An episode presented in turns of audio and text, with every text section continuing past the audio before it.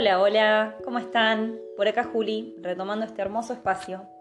Bueno, primero que nada, quisiera agradecerles un montón por el feedback que recibí del primer episodio. Obviamente, al ser el primero, era un episodio bisagra para el podcast. La verdad es que gracias al universo, el buen recibimiento que tuvo me demostró que tengo que seguir haciendo esto, porque la realidad es que tuve muchas recomendaciones, muchos comentarios positivos e inclusive algunas consultas, las cuales voy a tratar de ir despejando a través de estos episodios que vayan siguiendo. Justamente por eso, hace unas semanas lancé una pregunta disparadora en Instagram, que ya que estamos, si no me siguen les cuento que es arroba alquimia bach. Bueno, en esa pregunta proponía una serie de temáticas para tratar en este segundo episodio. Una de esas temáticas era acerca de cómo es el rol de los terapeutas florales. Así que bueno, hoy les voy a contar de un tema que suele ser inquietante para los que quieren acercarse a las flores, ya sea que hayan o no eh, realizado alguna terapia convencional o alternativa anteriormente. Pero especialmente lo voy a enfocar para aquellos que nunca se acercaron a este mundo de lo energético y vibracional. Vamos a hablar de cómo es una consulta, cuál es el rol del terapeuta y cómo suele ser una sesión. Una sesión. Comencemos. Particularmente me gusta hablar de esta labor haciendo un paralelismo con los intérpretes, ya que el consultante se acerca a nosotros porque algo le ocurre, a lo cual nosotros interpretamos para traducirlo en combinaciones florales. Esto es algo que se va entrenando con el tiempo, por eso yo estoy convencida de que la terapia floral es un oficio. El seguir formándonos, compartiendo espacios con otros terapeutas, interiorizándonos acerca de las lecturas, nos permite cultivarnos para mejorar en este rol tan hermoso como desafiante. Por eso creo que siempre hay que cultivarnos, siempre. Respecto a cómo es un encuentro floral, dura normalmente entre treinta y cuarenta y cinco minutos. Puede ser más o puede ser menos. Cuando la persona llega, le explicamos de qué se trata la terapia, cómo funcionan las flores, cómo va a ser el proceso y contarle detalles de la dinámica. Luego viene la parte más interesante, la charla. En esta charla vamos a escuchar al consultante, se le pregunta qué está pasando y qué está buscando en las flores y por qué llegó a la consulta. Esto último es clave, porque allí comienza a surgir el tema de sus emociones, qué desequilibrio siente, y en base a eso se toman notas para luego evaluar qué flores darle a tomar. Obviamente, en el primer acercamiento, ya sea que nos haya escrito mediante WhatsApp, o nos haya llamado, o mediante un mail, o como fuere, uno intenta explicarle de qué se trata la terapia floral, pero la realidad es que en la primera sesión se le explica todo esto de nuevo y se profundiza.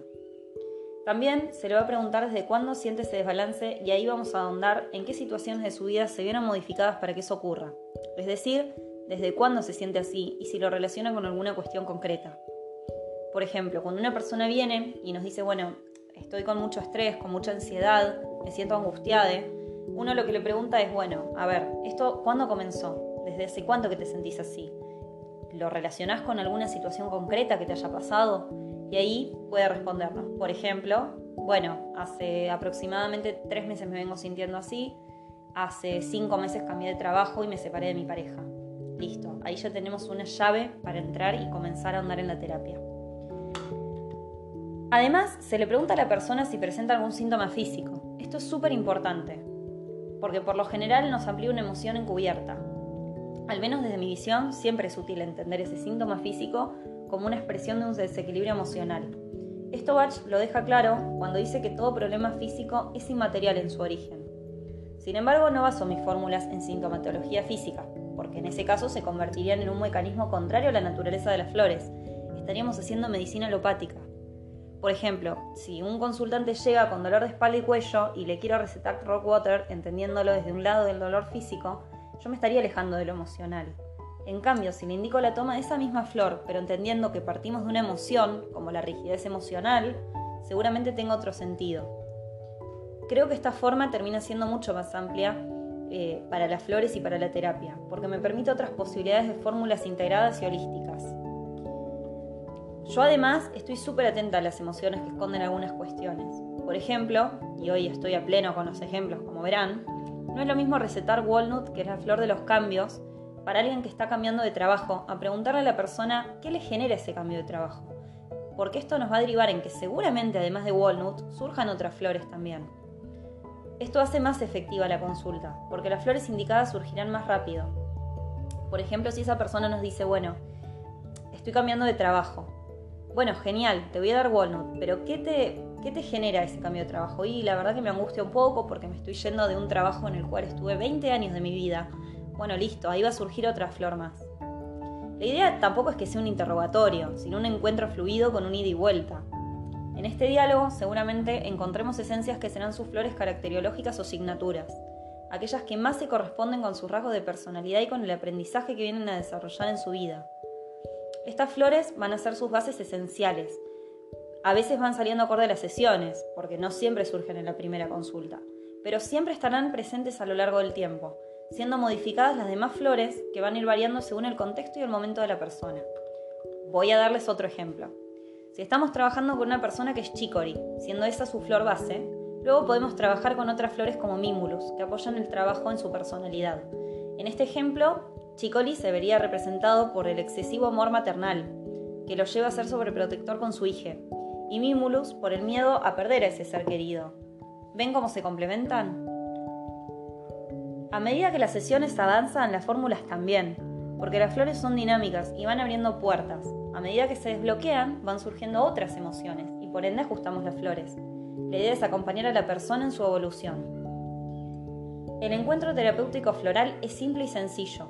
A veces nos cuesta relacionarnos con la simpleza, pero hay que abrazarla, porque como Bach propuso, aquello que percibimos como una desarmonía encuentra su cara positiva en una esencia floral. Por eso hoy hablaba de la traducción. Alguien que siente vergüenza, Mimulus le va a prestar fortaleza y confianza. Espero que esta información les haya servido para comprender mejor la terapia floral. Y recuerden que las flores tardan en hacer efecto y siempre existe la posibilidad de ir ajustándolas. Con lo cual, les recomiendo paciencia. Esta es una terapia de sanación. Y como les dije en el primer episodio, los tiempos de la naturaleza son lentos. Querer resolver el tema de consulta en una primera sesión es utópico. Esto yo lo aclaro porque en este momento en que nos venden soluciones express para todo, parece loco pensar en algo a lo que dedicarle un tiempo, pero les puedo asegurar que ninguna herramienta que venga de la naturaleza es amiga de la velocidad y de la rapidez. Sin más, les voy a agradecer nuevamente por escucharme. Espero que les haya gustado y de corazón espero que encuentren en la terapia floral aquello que buscan. No se olviden de compartir esto con sus amigues, a quienes quizás les sirva escucharlo. Les mando un abrazo a la distancia y que tengan lindo día. Hasta la próxima.